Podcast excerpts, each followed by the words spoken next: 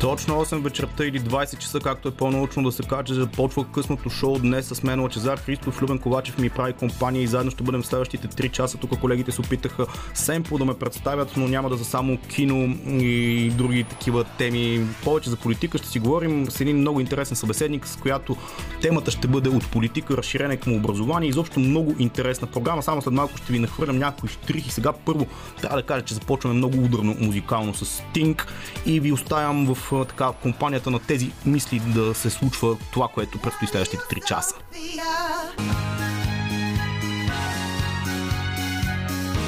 Радио София Късното шоу с Лъчезар Христов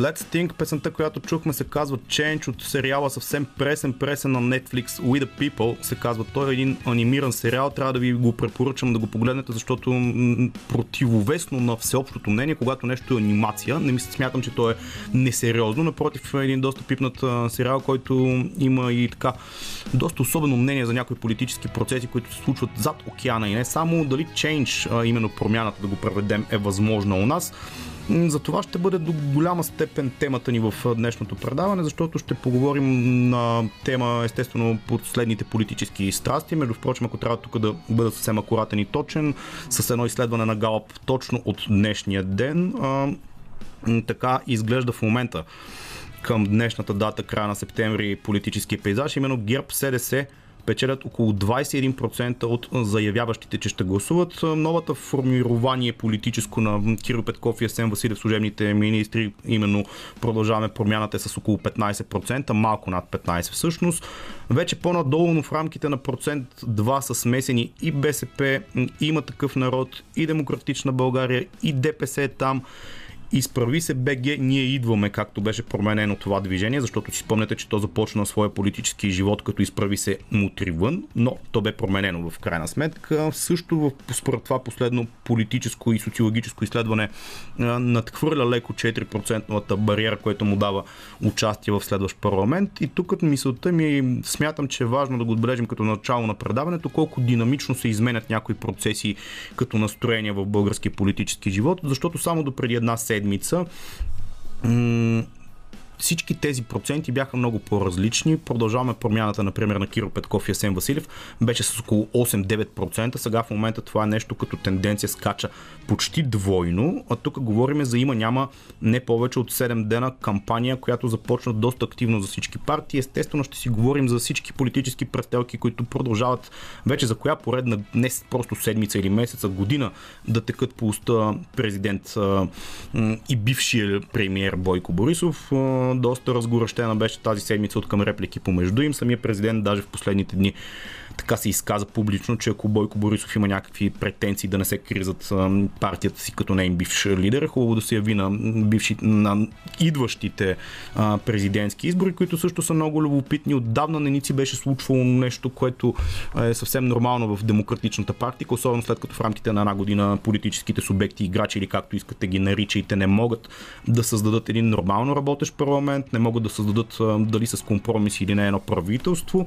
Не можаха да го направят от 4 април първите избори, вторите на 11 юли, на два пъти това не им се отдаде и сега в момента ще ги имаме две в едно. Традиционно а, изборите за президент са доста по щях да кажа посещаеми, но думата не е точната, защото това в крайна сметка не е някакъв клуб, който да го посетиш. Това си е най-демократичното право за всеки един гражданин на една нормална европейска държава да иде да гласува, да упражни правото си на вод, както се казва. И сега ще видим това до какво ще доведе. Много анализи, много прогнози тъкат в последните седмици. А сме още в самото начало на политическата кампания. Аз затова се опитвам да се възползвам от факта, че още не сме навлезли напълно в нея, поне не официално, доколкото този израз има някаква легитимност, така да се каже. Но все още официално можем да говорим с имена. Затова във втория част на предаването ще си поговорим с Емил Сокол Соколов един доста интересен българин, който дълги години живя в Англия, бил е там наблюдател на изборния процес, много активно следеше именно към това на българите в чужбина да не се гледа като на хора, които са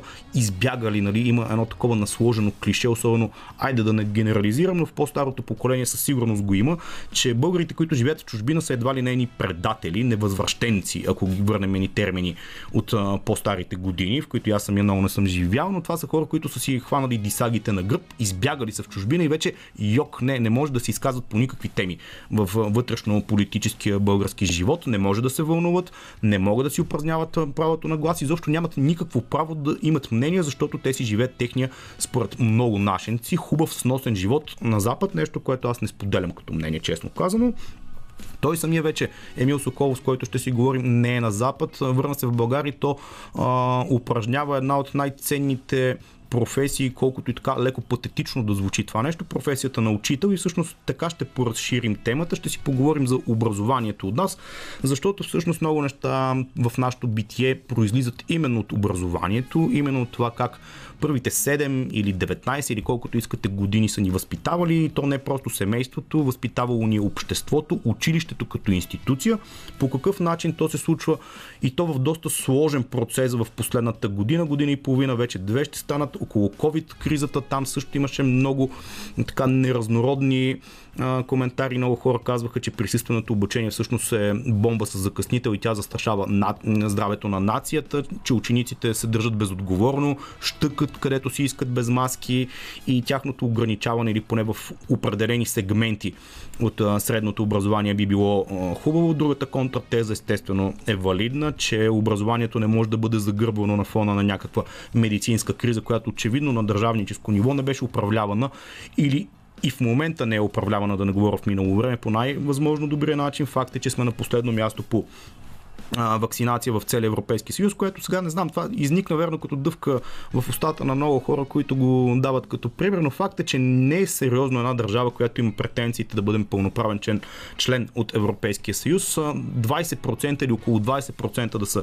вакцинираните, да сме на първо място по а, смъртност в Европейския съюз, най-големите антиваксари и скептицици по въпроса за вакцините да бъдат на родна почва. Всичко това очевидно има някакво обяснение и така, че не смятам смятам, че действително учениците трябва да бъдат подлагани под някаква сериозна критика и те да са най-виновните за актуалната ситуация, защото да, действително те може би да са такава рискова група, която разнася вируса, застрашава по-възрастните си родители, роднини, баба, дядо, майка, баща и прочее, но факт е, че ако всички тези хора бяха вакцинирали, а имайте предвид, че вакцинацията започна някъде от още края на миналата година, последните дни на месец декември, продължи през януари и сега в момента сме края на септември, т.е. това са близо, даже не близо, напълно 9 месеца, в които вакцинацията тече. Ние сме 20% и тук, понеже се споменаха и в предното предаване, и не само в предното, навсякъде е споменавано това нещо. Говорих си с Камена Липиев тук в неделя. Той се чудеше защо, къде и как има спорт. И аз се чудех също с него. Ми, например, излезна една статистика, че в Норвегия в момента а, на двойна доза вакцини са около 80% от населението, 67% мисля, че съм точен в цитата, са тези, които имат първа доза вакцини, т.е. в рамките на две седмици те ще припокрият този 80% вариант и когато 80% от обществото ти е вакцинирано против а, COVID-19, няма как да, да не отложиш. В Норвегия махнаха буквално всички мерки. Там може да се ходи съвсем спокойно на спортни събития, на музикални събития, на социален живот да се води. Изобщо всичко е отворено. Та, малко се подклоних, но да, въпросът за образованието в а, тази му форма през последните две години ми е много интересен. Също ми е много интересен въпросът за образованието народна почва. Как стана така, че едно време от едно от най-развитите образования тук в Европа стигнахме до странния казус и парадокс. Тук буквално всеки, който не се е спънал, не може да влезне в университет. Критериите са тотално занижени и да не цитирам го условно, но по статистиката ние сме една от първите държави в Европейския съюз, която имат най-много университети при положение, че сме има няма 6-7 милиона. Това е много голям парадокс и ми е много интересно чисто човек от системата как би могъл да обясни този факт, имайки предвид, че има и специалности, например инженери и така, така да не цитирам, но хора, които има нужда от такъв тип специалисти, те не влизат в тази специалност, докато юристи буквално можеш да ги намериш навсякъде хора, които не си работят своята специалност. Всичко това и още много, много неща. Ще си говорим естествено за премиерата новия филм на Джеймс Бонд, който тя вече е на, на прага си. Последен филм на Даниел Крейг в тази роля, която за мен най-удачният Джеймс Бонд, няма да ви лъжа. Не, че не съм едно съвсем нормално дете на 90-те и имам своя сантимент, разбира се, към Пирс Броснан, който си имаше своята аура и осанка, но Даниел Крейг за мен беше най-удачният. Той върна до някъде тежестта и сериозността на един Джеймс Бонд, който в един момент се беше попревърнал в карикатурен герой. Та всичко това и още много, ако искате да се включите, свободни сте да го направите. 9635650 с 02 код за София. Ще си говорим за политика, за образование, за филми, за здраве и изобщо за нещата от живота. Всичко това е с, свързано с много хубава музика, която ще ни прави компания и ще съпътства нашата вечер до 23 часа. Е, Чиран, слушаме тук в ефира на Радио София, късното шоу, точно 28 минути след 20 часа. Този път бях много акуратен, не казах 8 вечерта, както обичам да правя. Bad Habits, аз имам доста такива лоши навици, едното е да не обявявам точните часове на откриващия час, другото е да се заяждам тук с моят звукорежисьор Любен Ковачев, с когото и тази седмица за пореден път си правим компания тук в късното шоу. Шегувам се, Любен, много ми е добре с теб, защото си имаме приказката, така да се каже, на българската вътрешно-политическа сцена и схема, може би схема не е лош израз за това, което се случва в последните даже не няколко седмици. Така, може би най-новото явление със сигурност е проекта на Кирил Петков и Асен Василев и аз така, така с... Понеже имах един такъв период миналата седмица, все пак 22 септември, когато беше миналата сряда, беше а, такъв неработен, почивен, празничен ден. Аз нямах тогава предаване и не можех да коментирам на първа ръка развитието на този нов проект в първата му седмица. Сега вече с подминаване на времето, това, което определено забелязвам, извън това, че според социологическите проучвания техните проценти се покачват и то доста рязко. И тук говорим, действително, имайте предвид, че изборите са на през ноември, а тук сме още не, не, сме, не сме влезнали в октомври, както се казва, още сме на стартова фаза, на втора седмица, от както всички си заявяват политическите проекти и амбиции. Такова рязко покачване не знам дали ще доведе до колосално преобръщане на картинката и играта в политиката при нас. В крайна сметка, както ви цитирах изследването съвсем прясно днес на Гала, по ГЕРБ продължават да водят, което е доста парадоксално на фона, че всички се обявяваха за едно а, знаете прословутата реплика изпусната и то тук в ефира на Националното радио от Слави Трифонов, всъщност не знам дали е била изпусната, може съвсем целенасочно да е била употребена за изчегъртване на модела. Това, което се видя много отчетливо в изминалия парламент е, че очевидно няма някаква, кой знае колко сериозна политическа воля за такова изчегъртване. Партиите в кавички на протеста, казвам го в кавички не за да ги иронизирам, но в крайна сметка те се оказаха недиалогични една към друга. Днес чета ни много такива патетични изказвания от партията на Слави Трифонов има такъв народ, защото актуалното нещо знаете кое е, че етичната комисия в Софийския университет установи, че техния кандидат бивш вече за вътрешен министр, именно Петър Илев, е действително плагиатствал и то не малка част от труда си на професор Киселова, което така действително е камък в тяхната градина поради простата причина, че самите те, когато атакуваха тогава служебния актуален министър Асен Василев, казаха, че той преди години бил изплагиатствал нещо и те като хора на изкуството, на, на хуманитарните науки, хора, които са цял живот водили шоу бизнеса като тяхно верою, не могат да толерират нещо такова, някой да краде. В крайна сметка, един от знаковите фигури и личности в техния проект парламент е съвсем доказано, или поне на първо четене, човек, който си е пооткраднал, така да се каже, част от академичния труд. Той днес го обори. Имаше пак много такива разгорели се страсти, но това, което ми направи впечатление да се върна към политическия проект на Киро Петков и Асен Василев, че той още новороден беше атакуван по абсолютно всякакви страни и параграфи. Аз тук няма изобщо да се опитам да бъда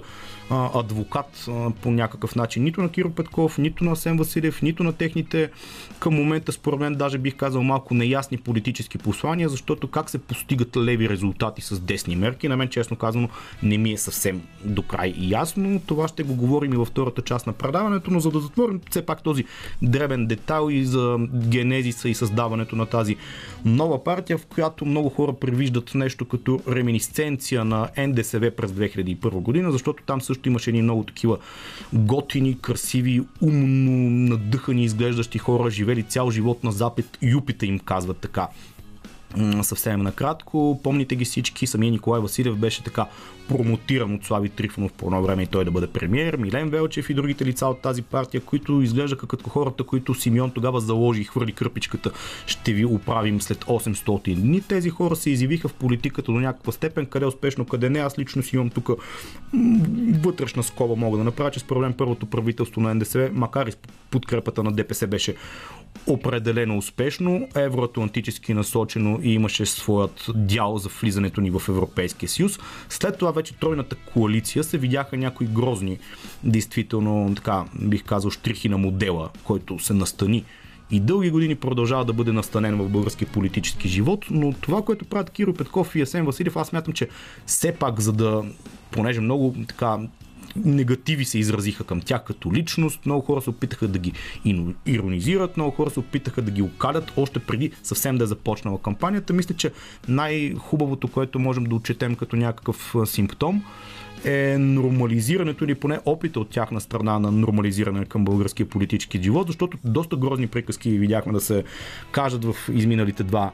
парламента, без успешно да съставят правителство. Хората се оплюха буквално. Личности като Тошко Йорданов сега не искам да нападам човека, но в един момент и на мен ми стана малко така интересувайки се от политика, ти списва всеки път, пускайки новините, да видиш Тошко Йорданов, който с люнка на уста се опитва да обиди този или онзи политически противник, включително употребявайки речник, който е по-характерен за някои хора, които си пиват на пейките пред блока или там в кварталната кръчмица и защо не е подходящ за парламента. Така че Кирил Петков и Асен Веселев, ако някой смята, че са по-захаросани и така устросани, аз смятам, че българската политика като цяло има нужда от нещо такова и тук сега естествено най-големия разнобой и питанка в цялата задача стои пред казуса и ребуса дали уж като политически съмисленици с демократична България ще не могат да намерят някакъв път за евентуално коалиране под някаква форма в следващия парламент.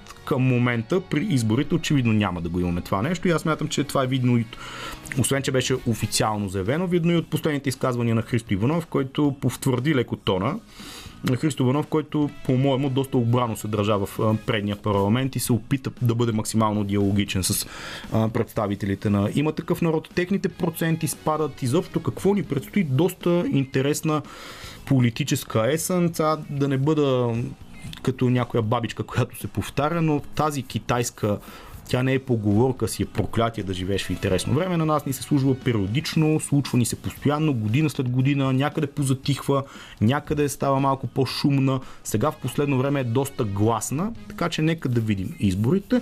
След 9 коментираме всичко това. Естествено, слушаме много хубава музика, ще си говорим след малко и за проекта на Кристо, понеже Кристо някои хора незнайно как им идва на къла да сравнят Киро Петков и Асен Василев че било нещо като арт инсталация на Кристо, но и такива реплики се чуха в последните няколко дни. The Strip слушаме тук 15 минути преди 21 часа, когато ще чуем и новините по Българското национално радио, които са неизбежни, разбира се, защото такъв е живота. Новините са много важно нещо от а, него и в крайна сметка и след 9 ние ще се опитаме да поговорим малко по-сериозно за политика, но преди това леко лежерна вметка, както спонах малко по-рано в предаването.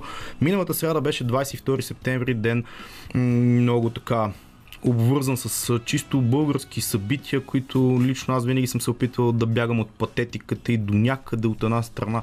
Леко се радвам, че не бях на вечерен ефир, защото щях да се чуда на 22 септември как да обясня на хората какво означава тази дата, как да се чувстват повече патриоти, как да се чувстват повече истински българи, какво точно се е случило на нея и изобщо нужно ли е това да се прави нон-стоп по цял ден в ефир, без значение дали радио ефир, телевизионен ефир. Гледахме го миналата седмица точно, миналата среда на 22 22 септември това нон-стоп от всякъде извираше и на мен ми кънтеше леко на кухо, защото смятам, че ако един човек няма самосъзнанието, културата и образованието така да оцени тази дата и изобщо не го чувства по този начин, е излишно някой човек, без значение дали от екрана, дали от радиоефира или от някоя страница, където се е поснал неговия материал, да се опитва да ви направи по-горди и патетични българи. Така че от една страна, действително леко си поддъхнах, че на тази дата нямах предаване, в което вечерта да се опитвам да бъда родолюбец, без да подценявам значението, което е много важно на тази дума, но от друга страна малко ме е яд, защото 22 септември в моя така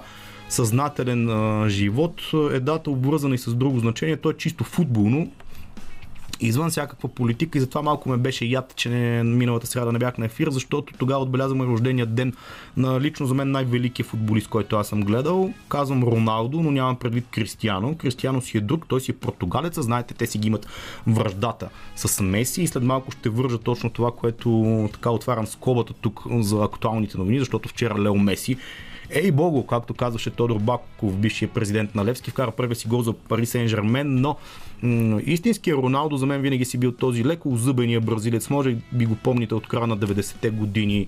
Бразилеца Роналдо.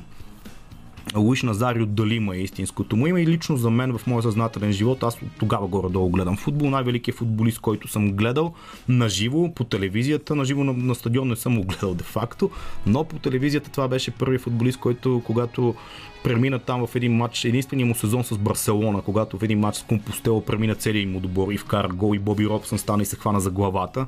И тогава Жозе Мауриньо, който в момента нали, е икона на световното треньорство и като цяло величие, беше казал, че това е най-великият футболист, който е гледал. Аз мога да го потвърда. Това е единственият футболист, който аз съм гледал, който когато тича с топката в крака, тя буквално е като залепена на крака му, не мърда от там и тича по-бързо с топката в крака, отколкото без нея.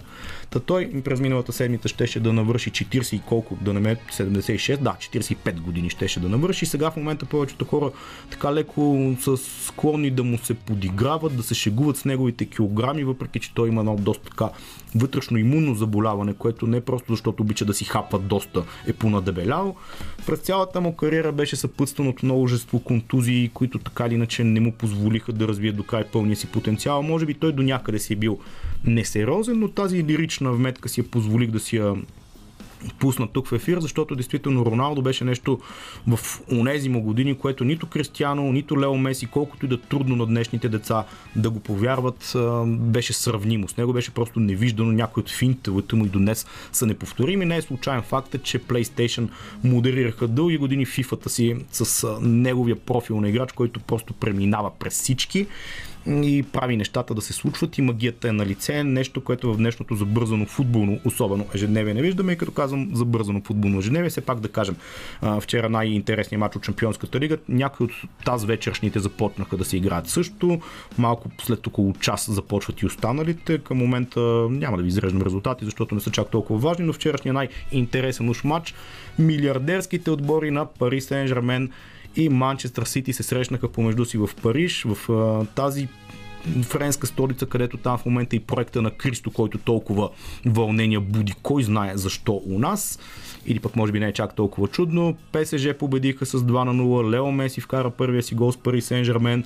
Братски се прегърнаха след края на матча с Гордиола, който уж бил неговият духовен баща. Какво ще се случва в този луд, луд футболен сезон не е много ясно. Факт е обаче, че много пари играят и тази романтика, която се опитах буквално в рамките на няколко минути да ви привнеса от края на 90-те години и силните години на Роналдо, лично, по-моему, за мен отсъства в днешния футбол, което ме кара да бъда малко тъжен, а от друга страна не чак толкова, защото хубави мачове предстоят, за тях малко по-късно. А, само след малко пак казвам новините, след което вече ще си говорим за политика, за образование, много теми има да отхвърлиме до 23 часа. И така, след като чухме новините по Българското национално радио в 21 часа, които бяха доста дълги в случая, пък имаше и защо, защото, както сами се убеждавате, доста горещи политически събития, към които само след малко и ние ще се съотнесем и ще им обърнем внимание с надежния анализ, но преди това слушаме още хубава музика, което си му е редно за вечерен ефир. Liquid Spirit на Грегори Портер, един доста як ремикс на Клептон, е музикалното оформление, което ни очаква в следващите минути. Радио София. Късното шоу с Лъчезар Христов.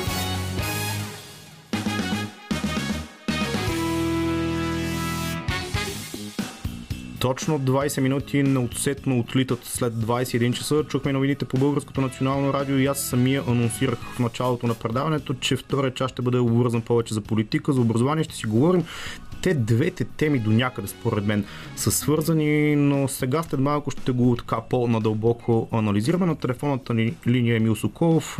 С него сме се чували и друг път тук в ефира. Говорили сме си и за политика, за образование, не чак толкова и за това. Сега ще го развием това като тема, но ми се ще да започнем с политическите казуси, които ден след ден ни съпътстват. Здравей, първо, на какво отдаваш факта, а, че не можа да се случи за пореден път правителство? Отиваме на нови избори, две в едно нещо доста ново, пък това, че в една година три избори ще имаме, включително и президентски, е съвсем ново за новата ни 30 годишна демокрация. Добър вечер. Да започнем от там, че невъзможността да се състави правителство може да бъде отдадена на много неща, но аз се отдавам конкретно на едно и това е липсата на съгласие, на консенсус, на, на някакво елементарно разбирателство какво искаме да постигнем това, което имам предвид е, че имаме доста партии в парламента. Една немалка част от тях са така наречените партии на протеста, но за мен лично те не се обединяват нищо друго или не се обединяват от никаква друга а, идея, изключая тази, че Борисов не трябва повече да управлява. Което е едно наистина добро начинание, тъй като Гера допуснаха много непростими грешки в последните години, но не представя никаква визия или проект или план за бъдещето. Да, Борисов не трябва да управлява, но какво от това? И тази спойка не се оказа достатъчно силна, за да могат партиите на протеста или партии, тези партии, които се определят като а, партии на промяната, да успеят да постигнат някаква качествена, различна ам, и така устойчива промяна. За съжаление, общото между тях, общите неща между тях са твърде малко и това им изиграва още сега. Ами то като че ли в последния поне така предния след изборите на 4 април, като че ли там бяха по-отворените врати, в последния процес се оказа, че различията са доста по-голяма а, така като част от а, общото политическо тяло, отколкото нещата, които ги обединяват. Чуха се доста грозни думи, не знам дали не бяха безвъзвратно изгорени някои мостове, но тук понеже постоянно търсим у нас кой е виновния и много погледи са вперени в партията на Слави Трифонов, защото едва ли не тях ги изкараха най-големите виновници. Сега аз не знам дали е така или не, но факт е, че те като че ли като най-голяма политическа сила в предния парламент не се умяха да бъдат достатъчно диалогични към другите партии, които като че ли изглеждаха почти на един момент готови за всякакви компромиси. Те определено, ако става въпрос за изправи се ние идваме и демократична България, бяха готови да направят големи отстъпки. За партията на Слави Трифонов определено може да се говори за някаква вина. Естествено, такава сложна ситуация не може цялата да, вина да не има такъв народ, но те вина имат истина в това, че отказваха да разговарят. И то не само отказваха да разговарят, ами по едно време се държаха малко като сърдито дете, което прави напук тръжка се, сърди се, обижда се, което беше много, много, много странно първо нали, за партия, която претендира, не само претендира, те бяха първа политическа сила и партия, която претендира да е някакъв носител на промяната и не само носител на промяната, ми Слави Трифонов не спираше да обяснява как на него суверена му е дал централна роля в българския обществен и политически живот, но някакси тези приказки останаха силно неподплатени. Нищо не последва от това. Дори сега казва с Петър Илиев, който е човек, когато искаха да назначат първо за министър, мисля, че на правосъдието, после за министър на вътрешните работи. Сега, след като се оказа, че все пак той е плагятствал и докторската му теза има неща приписани, Слави отново се разсърди. Отново написа един пост, който обясни, нали, че ги напада, че се опитва да ги сплаша, че това е някаква акция. Изобщо бяга от реалността този човек. Не мога да разбера защо, но той изобщо има такъв народ като цяло, бягат от реалността и това мисля, че беше причината изобщо да не могат да се работят с останалите, защото те живеят в някакъв техен свят. Имам чувството, че си представят политиката като едно огромно турне на Кукубент, където а, всяка следваща песен те я задават, те определят и всички останали само трябва да пляскат и да се веселят. Ама то не става така. И съответно и не стана. Видяхме го резултата, че беше по-черен. Добре, де въпрос, само извинявай, че те прекъсвам. На неопитност ли е всичко това, защото в крайна сметка, ако гледаме последната социология от днешния ден буквално, те се сриват до сега, доколко можем да се доверим. Естествено, че е доста предварителен този разговор, но в крайна сметка новия политически проект на популярните министри Петков и Василев набира скорост, нещо, което няма как да бъде зачеркнато като тема, докато Слави Трифонов, който беше преди буквално два месеца на гребена на вълната, в момента губи доверие. Определено губи доверие, тъй като Кирил Петков и Асен Василев вземат най-много от разочарованите някогашните господаватели на има такъв народ и от демократична България. Сега дали става въпрос за аматьорщина, аз и преди съм го казвал, че не смятам, че такива грешки може да са единствено и само плод на някакво неразбиране на ситуацията. Слави не е от вчера в медийните среди, не е от вчера в публичния живот, че да не знае толкова как да се държи или да се държи като сърдита третокласничка. Според мен то има, няк... има някакви зависимости, има някакви фактори, с които трябва да се съобразява. Говорили сме и преди а, относно финансирането му, че не е ясно как се финансира толкова дълги години, как издържа телевизията си, кой стои зад него. Трябва да не изпадаме в конспирации. Просто това държание и тази аматьорчина, която демонстрираха, за съжаление, много приличат на такъв търсен самосаботаж. Изглежда сякаш те нарочно се провалиха, нарочно се саботираха, нарочно се издъниха малко за да покажат колко невъзможна е промяната. Поне това, така това е мал, мал, малко тъжно. Ми тъжно е, даже не е малко, ми си е доста тъжно. А, тъй като толкова години да си в публичното пространство, да имаш, нали, все пак то е име. Каквото и да говорим, дали го харесваме или не го харесваме, то е име. И да пропилееш целият този капитал и цялото това доверие, защото доста хора го се довериха, няма как да, да избягаме от този факт защото си станал жертва на собственици договорки или на някакви такива отношения по-нестандартни, като, като казвам по-нестандартни. А, дайде да не ги наричаме сенчести, но на такива отношения, които не са много чисти. Наистина е тъжно и той ще си понесе последствията и ще си плати цената за това, тъй като да, рано е да говорим за обществените нагласи, но срив, срив приема такъв народ определено ще има, това е неизбежно, тъй като те не успяха да оправдаят очаквания, те само, че не успяха да ги оправдаят, те ми продължават да купаят дъното, като пак казвам, те си живеят в някаква тяхна собствена вселена, проблемите, които са на дневен ред, не са проблеми за тях, те говорят как някой ги преследва, някой прави акции срещу тях. А, изобщо това хващане за Петър Илиев и издигането му в някакъв статут на светец, как едва ли не той е много преследван, защото е част от има такъв народ, това бяха някакви колосални фалове и грешки, които вече е твърде късно да се върнат назад. Добре, ние ще развием и темата след малко, но ако хвърлим съвсем бегал поглед към темата на деня, именно новата формация, продължаваме ага. промяната на супер популярните, няма какво да се лъжим, министри Кирил Петков и Асен Василев. Много хора виждат месиянство в този проект, много хора виждат опит за експлоатация на гласове от всякакви посоки, без ляво, без дясно, онзи наратив, който течеше още 2001 година при НДСВ. Ага. В крайна сметка тяхната политическа формация обаче може би някои превиждат и една така положителна връщане към по-спокойното и нормално политическо говорене, такава тенденция. Ами определено, тъй като сега за месианство и за популизъм няма как да отречем, че има. А, Кирил Петков, се, голяма част от резултата и обществената подкрепа, която получават промяната продължава, идва от позитивния имидж на Кирил Петков и това, че неговата лична харизма е така доста силна, доста привличаща.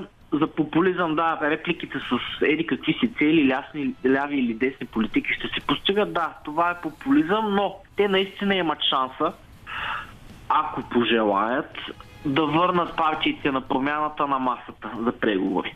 Включително мисля, че има такъв народ, ако претърпят сривът, който се очаква да претърпят на изборите, смятам, че са доста по-диалогични.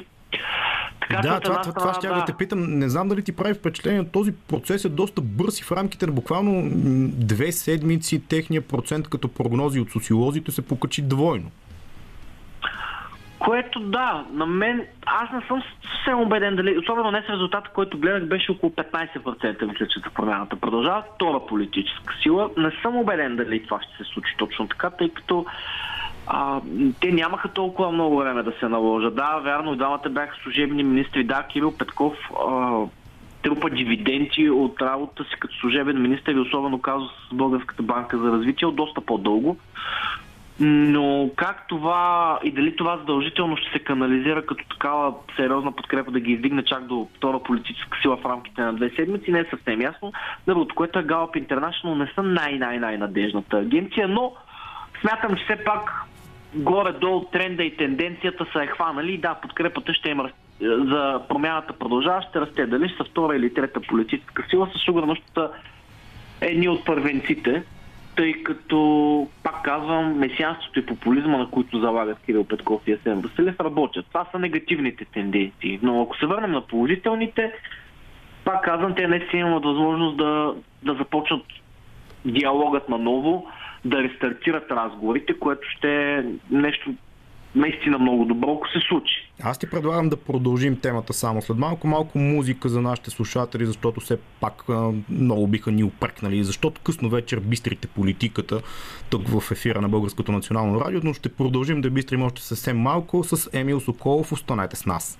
Продължаваме тук в късното шоу с Емил Соколов да си говорим все още, още малко за политика, след което е една по-обща тема образованието, което обаче води до много процеси, които ги виждаме и в парламента, дори ако щете. Добре, една от най-големите въпросителни, които сега в момента витаят над нас като общество е от кого краде точно партията и формацията на Киро Петков и Асен Василев, ако изобщо може този термин да бъде валиден и акуратен за политика. Споменахме Демократична България, споменахме има такъв народ, откъдето най-вероятно ще има отлив от разочаровани, че не успяха да направят така нареченото в кавички изчегъртане, може би дори от БСП. Най-големия плюс като че ли на тази формация е факта, че тя е доста така поливалентна и не се дефинира в нито едното пространство, така че може би това, което много хора се плашат, че краде от демократична България, всъщност в бъдеще, ако погледнем, може да така придобие формата на един проект, който може да бъде така доста по-разнопосочен политически, по-широк и мащабен като гласоподаватели. Определено е по-мащабен от гледна точка, че те наистина добре... Сега, дали направиха добре, може би не точната дума е добре, но стратегически се позиционираха така, че да не вземат конкретно лява или дясна позиция. Имам предвид, мисля, че даже Кирил Петков беше казал, че те са между Майя Манолова и Демократична България. Майя Манолова отляво, Демократична България от дясно. Тоест те искат да са в центъра. Като нали, ключовите думи при тях са промяна, почтенност, нови хора, образовани сега. Това са малко изтъркани такива теми и мотиви, но в случая Кирил Петков и Есен Василев имат биографията, с която да ги подкрепят, тъй като отново кариерата на Петков като служебен министр наистина го изстреля много напред. И трябва да кажем, че това е заслужено. Човека свърши много работа свърши работа, комуникира добре, харизматичен е, възпитане, усмихва се, което между другото за някои български политици е почти невъзможно, като Томислав Дончев, например. А, и не само той. Да, който, но примерно, защото той също така се опитва да се представи като някакъв технократ, но човек, който непрекъснато се кара по, който непрекъснато се кара по телевизора, нали, малко трудно ще спечели симпатиите на хората, докато Кирил Петков това го е много по-добре. И няма как да му се сърдим за това. Дали ще вземат демократична България? Да, ще вземат. Това ще хора, които, честно казвам, гласуват за демократична България или по нежелание, или правят някакъв компромис с себе си. Така че така или иначе, при, всичка, при първа възможност, тези хора ще да отидат в някоя друга партия или да дадат гласа си за друга партия, тъй като те не са абсолютно убедени или не споделят всички ценности на демократична България и просто гласуват за тях, защото е нямало за кого друг да гласуват. Е, сега вече има и съответно те ще се преместят. Така че това не е такава драма. Да не говорим, че ако, сами, ако демократична България искаш да продължи да расте и да се развива, най-очевидното нещо, което можеха да направят е да издигнат силен кандидат за президент, което обаче не се случи. Демократична България продължава да мълчат по тази тема, което за мен е малко изненадващо, тъй като това беше един от начина те да дадат сериозна заявка за сериозна политическа сила – но по всяка вероятност се изплашиха, че това ще бъде интерпретирано като някаква маневра срещу Радев. И тъй като в собствените им редици, на симпатизантите редиците имам предвид, има хора, които симпатизират на Радев, според мен в момента се опитват да го изиграят и да минат по тънката лайсна, като изчакат до последно, издигнат или не издигнат някаква символична фигура, но по този начин ще дадат на Румен Радев някакво предимство. Дали това е печеливша стратегия, сега мен не могат да ме спечелят, тъй като аз бих искал да имам някакъв избор на президентските избори, който да не се свежда до Радев от едната страна като някакъв все пак легитимен кандидат и от другата страна Луна, Мичо Пиштова, Да. Костадин Костадинов от Възраждане и изобщо там малко Волен, на Во- волен и той ще се пробва, между другото. Волен днес заяви и своята... Да, и Волен, което може би е най-яркият така представител на психошколата, тъй като той само последните му няколко участия човек така отива силно смутен или участва, да навлизаме в подробности, но това, това не са легитимни кандидати. Това са пълнеж, колкото и грубо да прозвучи. Добре, А, очевидно. реално единственият сериозен кандидат е Роман Радев до момента. Очевидно има някакъв консенсус, че той е без альтернатива и няма как да не ги спечели Да. президентските избори. Това, което мене ме така гложди леко, щом ще са две в едно, чисто на политическата основа извън президентските, за парламентарните, кого това може да облагоденства, защото ако няма много други силни кандидатури, в крайна сметка тези, които показват косвено или пряко някаква симпатия към него, би трябвало да бъдат а, привилегировани по някакъв начин, Ага. да, да имат симпатията на хората, които ще гласуват и в крайна сметка ГЕРБ също си мълчат доста така оглушително и в тази връзка, за да затворим и политическия разговор, партиите на, понеже говорим за партиите на промяната, на протеста, тези на статуквото, на какво отдаваш, например, факта, че ГЕРБ все още по социологията държат първа позиция. Позицията на ГЕРБ и връщането на позиция, всъщност така да го наречем, тъй като те бяха втори, сега отново са първи. Най-вероятно го давам най-много на това, че в момента трябва да не използвам тях техните опорки за хаос, но инфлацията, засилващата се COVID-криза създава чувство на хаос и на безпокойствие в хората. Капитализират това чувство, тази емоция на безпомощност. Но, но те винаги на това са разчитали. ГЕРБ е партия на безисходицата. Те разчитат, че ако не са те, ще дойдат комунистите, ако не са те, ще има хаос, ако не са те, ще е нещо по-лошо. Не, че те са добри, просто ако не са те, ще е много по-зле. Затова казвам, че са партия на безисходицата. Това е така една стратегия на отчаянието, ако продължим с гръмките фрази и с метафорите, която няма да работи още твърде дълго, докато не се появи партия, която да, да представи някаква по-позитивна визия за България. Това, между другото, се опитва да направи в момента и Кирил Петков и Асен Василев. Демократична България също се опитаха да направят това, мисля, че на изборите юли месец, които бяха, докато сега при тях е по-скоро мълчание, но Кирил Петков определено залага на това. И ако говорим за кой най-много ще спечели от избори 2 в 1, едните ще са БСП, но по-малко, тъй като все пак те имат някаква връзка с президента, не някаква, сериозна връзка с президента. Проблема там по-скоро е, че Корнелия Нинова ги дърпа назад. Просто Корнелия Нинова няма място като лидер на БСП след катастрофалните резултати от последните избори. И този отказ да се променят, отказ да се реформират, пак ще изиграе лоша шега на БСП, дали да дигнат малко резултата, Радев няма да им бъде ракетен носител. Това трябва да си го избият от главата. Най-много могат да спечели Кирил Петков и Асен Василев, тъй като те не се дефинират като президентска партия, но участието им в служебния кабинет на Радев ще им донесе актив. Тъй като дори те да не се опитват да играят по тази струна, хората ги свързват с Радев по един или друг начин. И те ще спечелят от това. А, те стига, за тях им стига да не се дистанцират от него. Това е абсолютно достатъчно, за да, за да извлекат дивиденти от най-малко от познанството си с Радев. Да, Добре, го, да го наречем така. Тук някъде вече предлагам да позагърбим политическата тема, защото Ага. аз анонсирах в началото, че разговора за разлика от друг път, когато сме били пряко фокусирани около политическата сцена у нас, този път ще се опитаме да го разширим. Ти имаш много интересна история и биография, живял си, попил си от образователната система в Великобритания, сега си се върнал тук да преподаваш. Това е нещо само като загадка за следващия час, в което ще поразвием темата, но говорим си за образование. Много неща се казаха в последната година и половина, даже повече минава около COVID-кризата. Трябва ли да бъде присъствено обучението? Много хора казват едната теза, че учениците са развъдник, защото щъкат насам натам и изразяват по-възрастните си роднини. От друга страна, не може да ги затворим и само изолирано да се справят с това нещо, защото образованието, колкото някои хора да им се струва по-задна тема, е нещо много важно. Изобщо твой поглед към момента какъв е към темата, изобщо разкажи малко повече на какви хора преподаваш в момента. Ти каза тук извън ефирно си говорихме, че преподаваш в момента, проверяваш домашни. Аз даже се чувствам гузно, че те държа до толкова късен час. Иначе щеше да дойдеш и на живо в студиото, но трябва да ставаш утре рано-рано, за да подготвиш учениците за следващия ден. Ами да започнем от там. Аз, на мен е биографията ми. Аз бях докторант, скоро защитих тез, а, докторска теза на тема политически обещания в Великобритания в университета в Екзитър. И се върнах тук покрай COVID-кризата и тъй като 8 години в Англия насъбра ми се носталгията и реших, че е време да се завърна. Така да го кажем, сега преподавам на ученици от 6 до 10 клас в частно училище в София.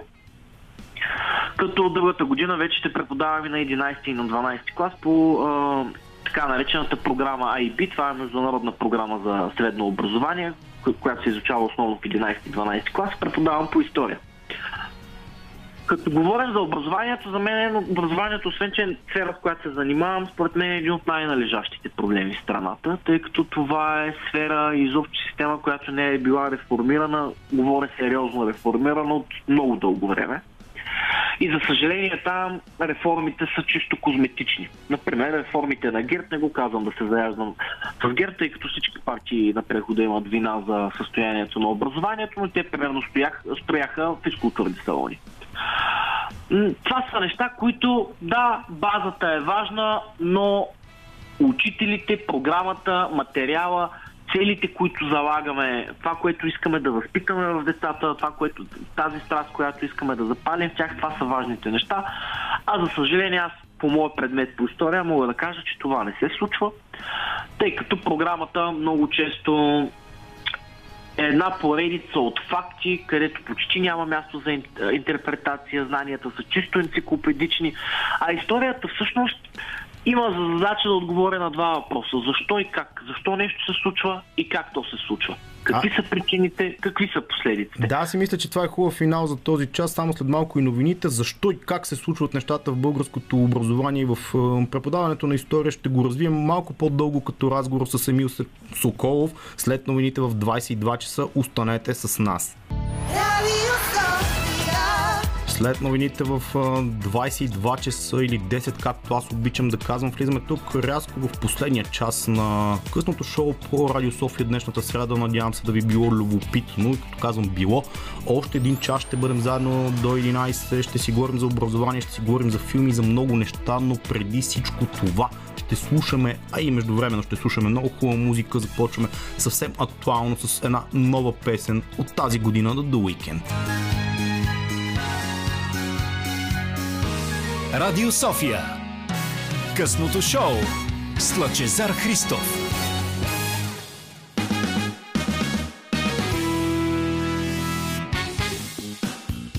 Точно 15 минути след 22 часа тук преваля вече вечерта и навлизаме в нощните часове. Не знам образованието дали е тема точно за тях. На мен лично винаги ми е била важна и любопитна. Защо у нас, след малко ще изкажа някои мои разсъждения, тя винаги е била така леко позанемарена от към а, говорене. Така или иначе, последния сегмент с Емил Сокол, за когото започнахме да си говорим, с когото започнахме да си говорим за политика, но преминахме към тази важна тема. Той спомена вече, че преподава история. Кой знае защо една специалност, която съм си говорил и съм чувал така на много деца и така хора, които се ориентират вече от средното към висшето си образование, им се струва сложна, по-специфична, трудна, тегава дори, много фактология наблъскана. Именно въпросът е датите, фактите, те, че са важни е ясно, но обяснението какви процеси са се случвали през годините и продължават следователно да се случват и до днес, като че ли това обягва така на нашата система да бъде обяснено? То наистина обягва, защото нашата система не цели да обясни това. Ние си бяхме говорили преди, преди разговора, че, например, 10 клас учениците трябва да учат от античност до влизането в НАТО което е един невероятно дълъг, то даже не е един период, те са множество периоди, но много голям сегмент от време, който единствените знания, които всъщност учениците могат да придобият, са да запомнят някой факт, да запомнят някоя година, да запомнят нещо, което евентуално им е привлекло вниманието, но всъщност няма как те да навлязат дълбочина. И точно това всъщност изглежда според мен е целта на образованието по история в училище, учениците да имат някакви енциклопедични знания, но да не могат да си отговорят на някои доста, не елементарни, ами доста ключови, доста фундаментални въпроси, като как сме се превърнали в обществото, което сме, или защо определено събитие се, историческо събитие се е случило по някакъв начин. Тези въпроси не се задават, а най-тъжното е, че децата искат да говорят за това. Дали в 6, дали в 7, дали в 10, вече където са тинейдж, 10 клас, където вече са по-големи, където са тинейджери, те имат въпроси, те искат да ги зададат тези въпроси, искат, искат да се случи някакъв разговор, искат да чуят от срещната страна, а най-лошото е, че поне аз оставам с усещането, че ние възрастните някакси се страхуваме от техните въпроси, бягаме от тях и в децата се създава едно усещане, че те всъщност нямат право на глас, техния глас не се чува. А единственото по-лошо от това е, че тези деца като пораснат се превръщат и във възрастни, които смятат, че гласът им няма значение и че са едва ли не безгласни букви, където вече започват големите проблеми. Еми, то точно там е опашката, която и днес си обясняваме с така апатията, която масово ни обхванала като общество и да не се интересуваме от някакви процеси. Добре, е ли възможно един такъв толкова всеобхватен период от време да бъде изчерпан тотално в един учебник? Все пак говорим за гимназиален курс тук. Ами зависи. Аз имам навика да преподавам не толкова по теми, а да преподавам определени концепции.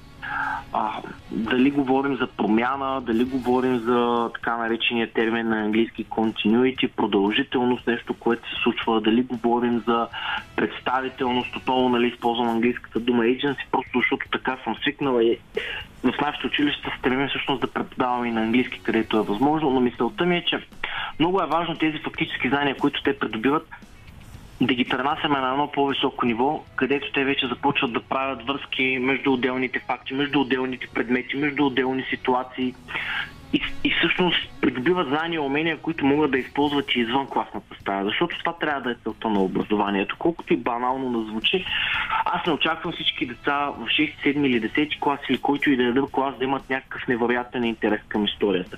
Аз искам от тях да се научат да мислят. Искам да знам когато видят един проблем, дори да не могат да го решат, да знаят откъде да го започнат. Как да започнат поне да търсят решението. И за това всъщност става въпрос. Ние в началото, като започвах, тъй като аз все пак съм млад учител, децата очакваха, например, че аз ще вляза и ще започна да им разказвам някакви неща. И бяха много изненадани, че при мен часовете протичат, по-скоро те ми говорят, те работят, те стигат ми до отговорите, аз задавам въпроси.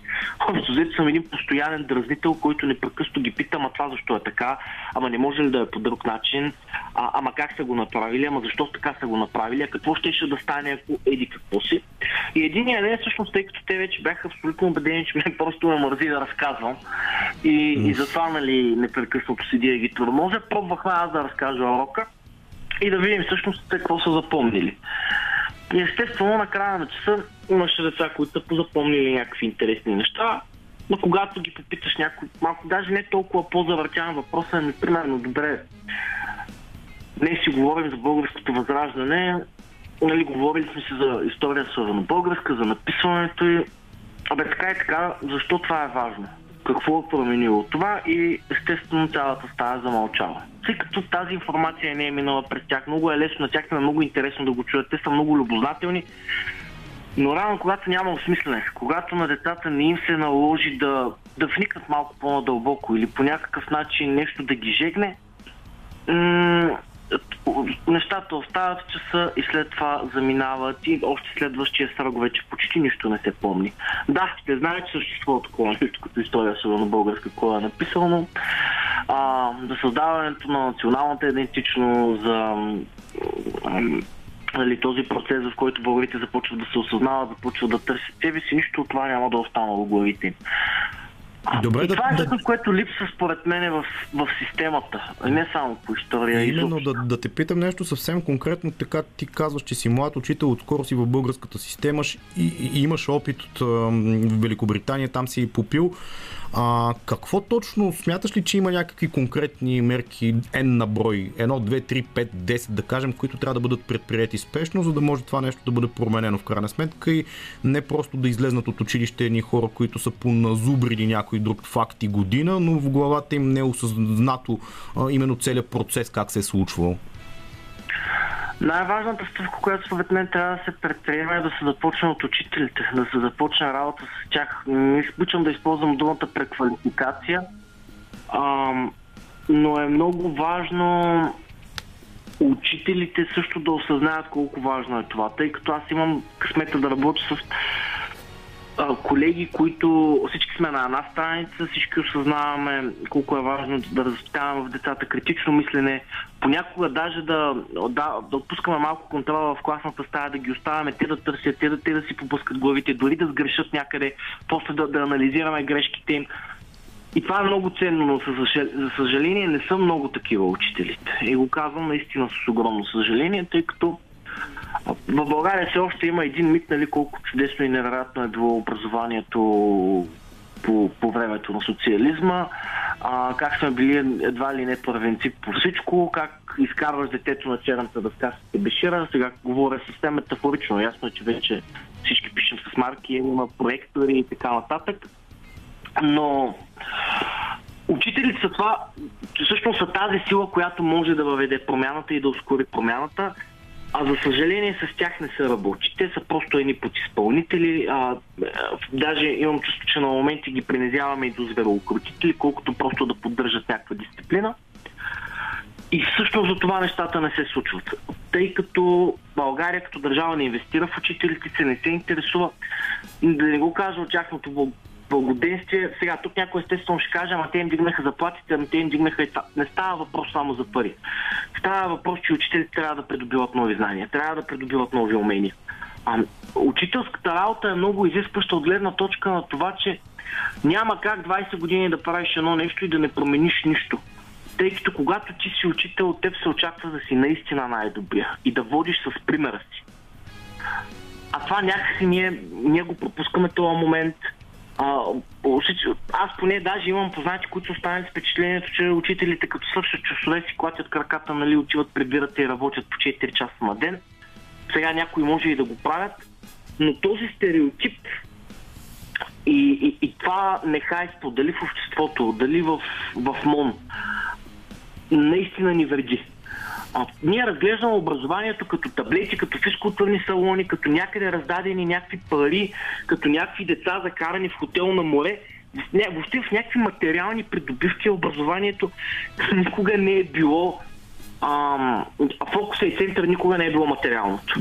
Тук е една лека скоба, преди да финализираме разговора, понеже спомена унези години там, където мита за невероятното образование през годините преди 89-та година, когато много хора го наблягат, дали са някаква носталгия или не, не знам, но казват колко по-добро образование имало тогава, колко по се е преподавало класно, колко по-начетени ученици или съответно студенти са излизали. И мене ми се струва леко притеснително. Четах една статистика, скоро не мога да цитирам дословно по букви, но ние сме една от държавите хем малки като население и територия, хем с доста засилено висше образование. И в момента буквално стигаме до парадокса 2021 година, че който не се е спънал пред прага на някой университет, не е завършил някакво висше образование или висшо, както му казват по-народному, което мен леко ме тревожи, честно казано. Това определено е проблем, тъй като при нас висшето образование е обесценено то е нещо, което, както ти казваш, всеки може да се здобие с диплома. То е не си пожелал, не си поискал, не се е случило. А всъщност идеята на висшето образование е ти да наистина да придобиеш едни знания, вече, знания на, едни, на едно по-високо ниво, които после ще използваш нали, в кариерното си развитие. А и не само, и в професионалното.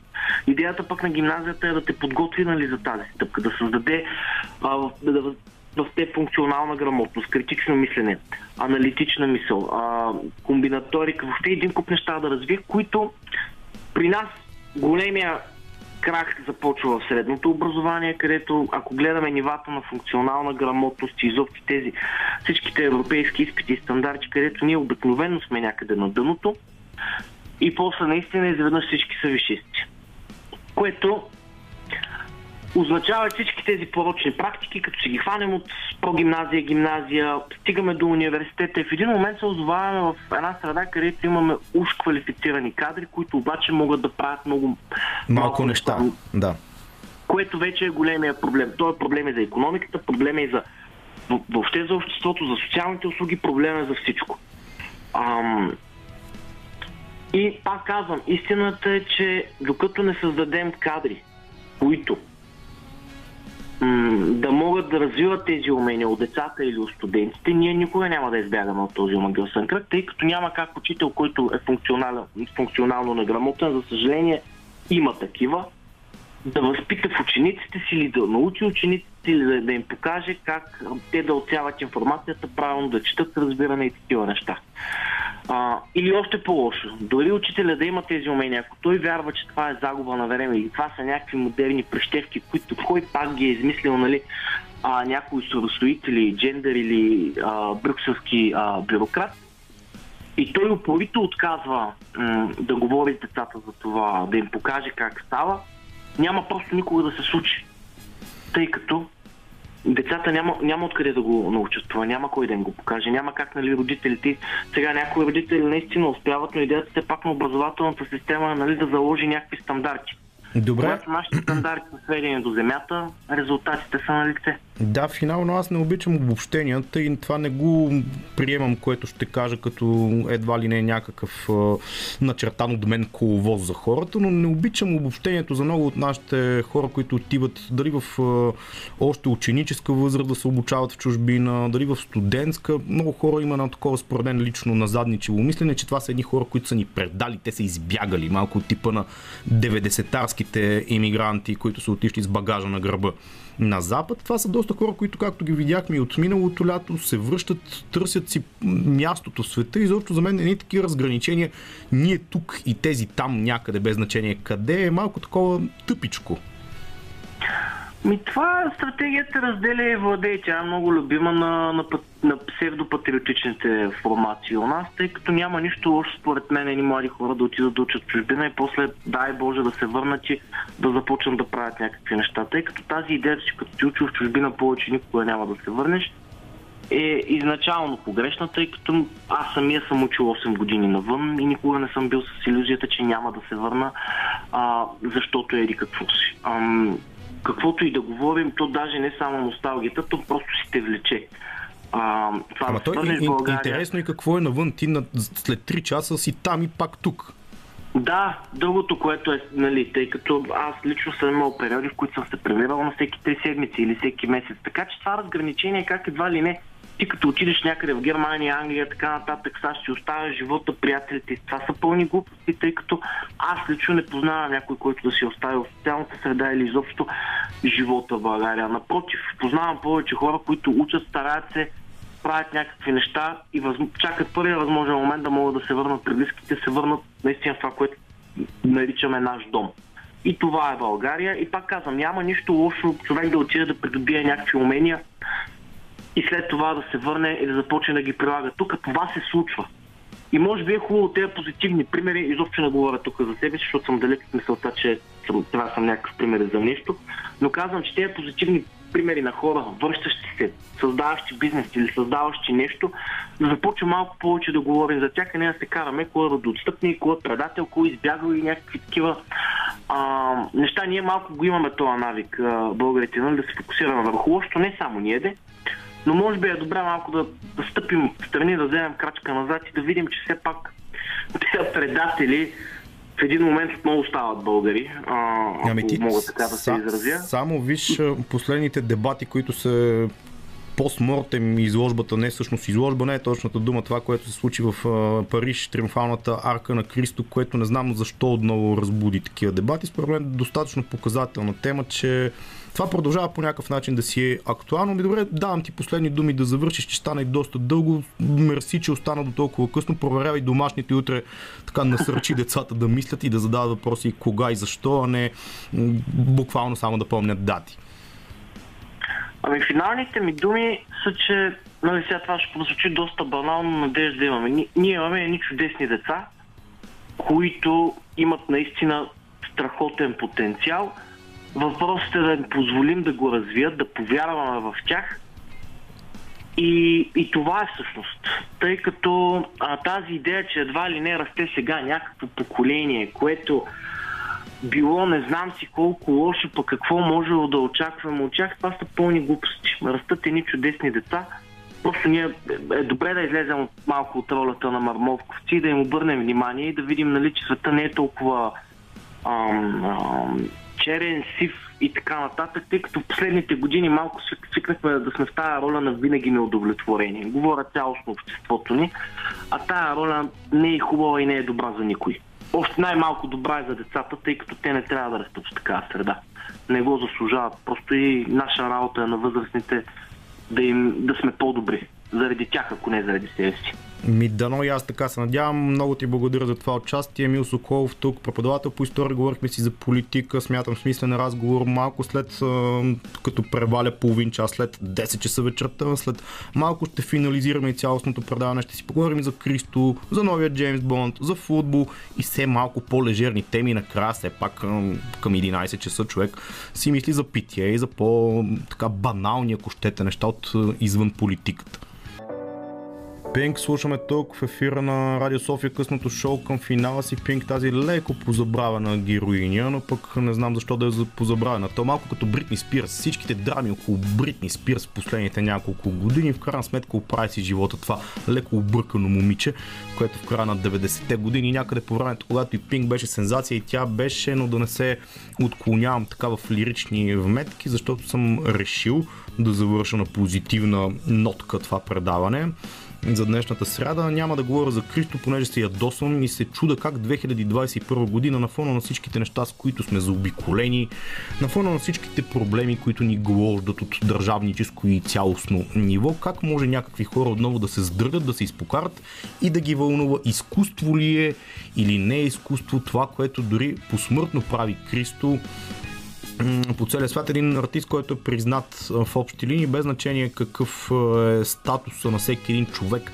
спрямо неговото изкуство, дали го приема за някаква такава, чувал съм и такива мнения, че това не е точно изкуство, лека имитация е, всеки може да го направи и прочее и прочее. В крайна сметка трябва да се облагородяваме, така да се каже, да се опитаме да гледаме малко по-глобално на света пак казвам, без значение кой какво си мисли и доколко са му познанията по изкуството, трябва да признае някакви постижения, а и в крайна сметка, действително не си мисля, че точно това е най-наболялата и важна тема за българите, като цяло, въпреки че не обичам такива обобщения, може би има някакви хора, които това нещо им е супер, супер важно, това, което се случи в Париж тези дни, който е бил в Париж, може би някой му е пречил триумфалната арка, че е покрита с едни найлони, така да се каже.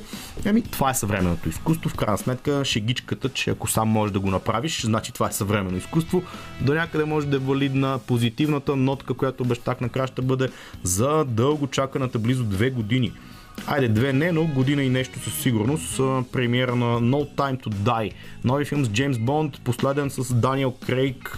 Лично на мен любими ми Бонд. Няма да си изкривявам душата и съзнанието, като човек израснал през 90-те и тогава Пирс Броснан беше така въплощението на кул образа на агент 007. Някои хора от по-стари поколения биха казали, че това е например Шон Конъри. Шон Конъри емблема разбира се, на световното кино. Той ни напусна през миналата година на 90 години и със сигурност неговия Джеймс Бонд е повлиял по много линии и начини това, който този образ се е развил през годините. В крайна сметка Даниел Крейг излезна трейлера, в премиерата я видяхме, днес беше презентиран и на българска почва и ще бъде в последните няколко дни. Аз самия смятам, без да съм най-убийственият фен на поредицата, да видя филма. Даниел Крейг леко поустарял ми се видя на трейлерите, честно казано. Човека чукна 50 така и той. Нормално е да не можеш да се впишеш на тези години а, в най-доброто лустро на агента, който е някъде в средата на 30-те си години в а, класическите му форми но още от 2005 година, когато Казино Реал, лично за мен любими ми филм с Даниел Крейг и като цяло може би от поредицата Бонд излезна. Това, което на мен ми направи впечатление интервютата, които Даниел Крейг самият той даде в последните няколко дни около премиерата в Лондон. Той самия каза, че не се интересува особено много кой ще бъде неговия наследник, което е малко така бих казал фриволно изказване, защото неговата кариера драстично придоби звезден статус точно от изявите му в поредицата за 007 и сега в момента да се прави, че малко много не го интересува, много не му отива, при положение, че той стана супер звезда и я кишира тази слава в общи линии, така че да се правиш нали, преди 15 години, ами мен беше се тая, със сигурност не е точно така. В крайна сметка много спекулации имаше около попрещето и следващото така русло на развитието на новия Джеймс Бонд. Дали ще бъде жена, даже имаше такива спекулации, дали ще бъде цветнокош актьор към момента от студиото не издават тайни. Нека първо да се насладим и да видим No Time to Die какво ще ни предложи. Тази няма да бъде преселено да наречем епоха или някакъв тип мини ера с Даниел Крейг. Дали ще бъде жена, мъж, цветнокож, трансджендър, това са неща, които най-вероятно ще си покаже с времето и ще покаже новата политкоректност на къде върви, защото един класически персонаж, ако приемем такъв, а той е такъв, че Джеймс Бонд може да бъде преформулиран по някакъв начин през следващите години, също ще бъде показателно за политкоректност. В киното сме си говорили много пъти в това предаване ще продължим да го правим, но не точно тази вечер, защото времето ни се изчерпва. Поговорихме си, вярвам, интересно, поне за мен със сигурност с Емил Соколов за политика, за нагласите около новите избори, несполуките, които се случиха в изминалите няколко парламенти, както и за една важна според мен тема като българската образователна система, защо тя куца, как куца, дали просто въпрос на система или младите учители около нас и в нашето общество са по-скоро кът в последно време, тези, които имат някакъв ентусиазъм и аз тук изобщо не искам да правя някакви такива реклами и да слагам штампи. Със сигурност има качествени хора, както със сигурност има и такива, които не са, както със сигурност всичко това въжи и е валидно за всяка една сфера в нашето общество. Изборите са след по-малко от два месеца, средата на ноември. Какво ще излезне от тях, ще имаме ли някакво функциониращо правителство, към което всички се надяваме, е тема, която ще продължим под една или друга форма да следим. И се надявам вечерта да ви е била прекрасна, почти последна, утре е последния ден за месец септември през тази година, след което си влизаме в есенния сезон, по-хладните вечери, по-топлите питиета, Пожеланията от целения екип. Лили Големинова избираше музиката, Ровен Ковачев на пулта, аз съм Лъчезар Христов. Останете с нас. Утре Димитър Ганев ви е подготвил също много интересни теми, които съм сигурен, че ще занимават съзнанието ви в този часови диапазон. Часовете на късното шоу между 8 и 11 вечерта.